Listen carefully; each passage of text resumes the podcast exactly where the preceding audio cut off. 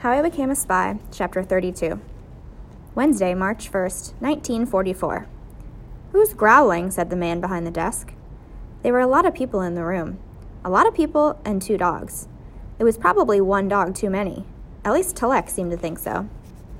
"Ah, it's my own Telek, being a bad host, of course." The man grinned and pointed at me. "What's your spaniel called?" "Her name is Little Rue, General Eisenhower. She rescues people after bombing raids." LR gave a little woof. Telek might have been friendly outside in Grosvenor Square, but he didn't seem particularly pleased to have his personal kingdom invaded. I suppose you couldn't blame him. I mean, belonging to the supreme commander of the Allied Expeditionary Force, he was used to being top dog. Eisenhower's aide, Harry Butcher, had already made introductions. Besides Eleanor, David, and me, Violet was there, of course. So were Leo Marks, Eleanor's father, and a serious, balding man introduced only as Sir Charles. I gathered he was Leo's boss, and in charge of some or all of the SOE organization. "Perhaps you can get us started, Harry," General Eisenhower said to his aide. Harry Butcher stood. "Today, General, we're gathered here to thank these young people for their role in preventing what might have been a serious breach of security for the coming invasion, and in helping save the lives of brave agents in the field." "Very good." General Eisenhower gestured towards Sir Charles. "I've been assured that the culprit in this affair has been taken into custody. Is that right?" Sir Charles shifted on his chair uncomfortably. "Yes, General. I take full responsibility for the delay. We are grateful to Violet for her courageous work. She provided valuable evidence from the field." He cleared his throat. "And Leo had already called our attention to warning signs and coded messages that were being ignored by the traitor operating in our midst." Leo picked at a non-existent thread on his pressed trousers. Violet twirled a pair of gloves in her lap. They said nothing, but I guessed it was hard for them to stay quiet. Violet had risked her life to bring Traveler to justice, and Leo had told us he'd tried for weeks to convince his superiors, including Traveler himself, to pay attention to the absence of security checks in agents' messages. He didn't believe it was carelessness. He trained agents like Philippe and Violet well. Traveler had tried to discredit Leo, but in the end, Leo had been proven right. Everything had come together quickly since the day we discovered Violet. On Sunday, she'd moved from the rectory to stay with Eleanor and her family. That afternoon, David, LR, and I had walked to the bookstore on Charing Cross Road to find Leo. Luckily, he was there visiting his father. "Wait a minute, I've seen you and your little spaniel before, haven't I?" Leo asked me. I nodded.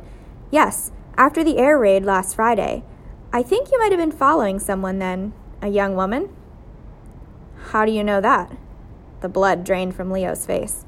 He grabbed our arms, herded us behind a bookshelf, and whispered, I thought I glimpsed her that day, but she's not supposed to be here. Is she safe?" "Yes," David declared. "It's a rather long story, but if you're free, we'll take you to her." In a way, it was a relief to bring other people into the mystery. Dr. Shea had assured Leo and Violet that they could speak with him in confidence, and that his American organization, the OSS, worked closely with British groups like the SOE on Baker Street. Dr. Shea even made a joke about it. "I had one meeting at your offices and walked around looking for a sign that said SOE. It was only when I checked the address that I realized you're hidden behind that cryptic sign on the building that says Interservices Research Bureau. I wonder who came up with that." Leo grinned. "We couldn't exactly say Baker Street Irregulars."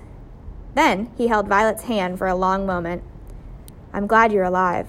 I happened to glance out my office window and thought I must be dreaming. You were supposed to be in France.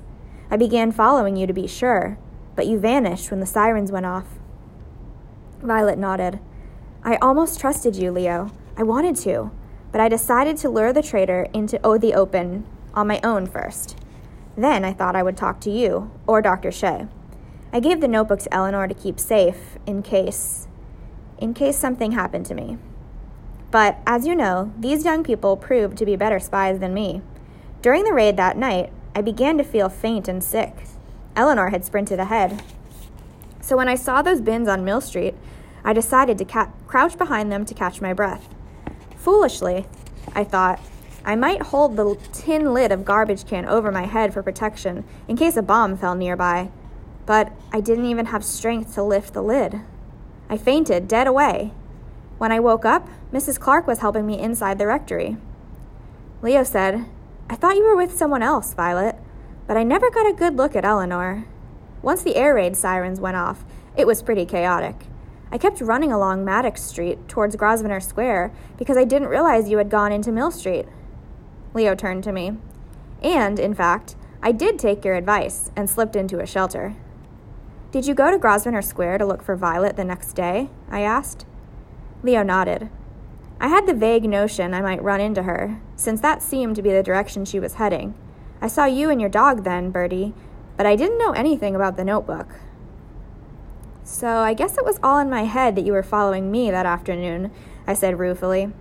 Although, if I hadn't tracked Leo to Baker Street, I'd never have known that that man with the dog was Traveler. Dr. Shea had listened to the whole story so far in surprised silence, but his jaw dropped as Eleanor revealed how the three of us had deciphered the notebook and sprung Violet's trap for the traitor. "This is incredible, Eleanor," said Dr. Shea. "You three have done some exceptional detective work, but why didn't you come to me sooner?" I was about to speak up, but I stopped myself. This was Eleanor's question to answer. She shrugged. "I don't know. You've been so busy." "I'm sorry, my dear. It's one reason why I didn't want you to come to London," he said. "No." Eleanor's head shot up. "I'm glad I'm here, Father. I hate boarding school, and I love living here. I just want to be taken seriously." He nodded solemnly. "I'll do better. Once the invasion is over, we'll all breathe a sigh of relief, I think. It may not be the end of the war, but it will be the beginning of an end. And, Eleanor, my dear, I want you to know that I consider you, like the woman you're named for, a force to be reckoned with, and I love you for that." "Always, Eleanor," I whispered, poking Eleanor in the ribs. Dr. Shea paused, then addressed us all. "And now, you Baker Street Irregulars, do you have an idea for what should happen next?" "Actually, we do, sir," I said. "I think I have a connection that can bring this information about the traitor to the highest levels of the military. With your help." Dr. Shea looked amused. "I see. What would you like me to do?" "I wonder if you'd be willing to make a call to Commander Harry Butcher and ask him to meet you outside headquarters at Grosvenor Square." The secret word for this chapter is going to be fluffy. Fluffy. "Eisenhower's aide?" asked Eleanor's father with a low whistle. "That is the top." I grinned. "You can tell him Telek's friend would like to meet again." Dr. Shea had indeed called Harry Butcher to make our case. After that, there'd been a flurry of calls and secret meetings, to which we kids were not invited. But now we were all here. As soon as I'd mentioned that LR was a rescue dog, Supreme Commander Dwight D. Ike Eisenhower had risen from his desk, walked over, and bent down to give her a treat. An American Red Cross donut, Telek whined.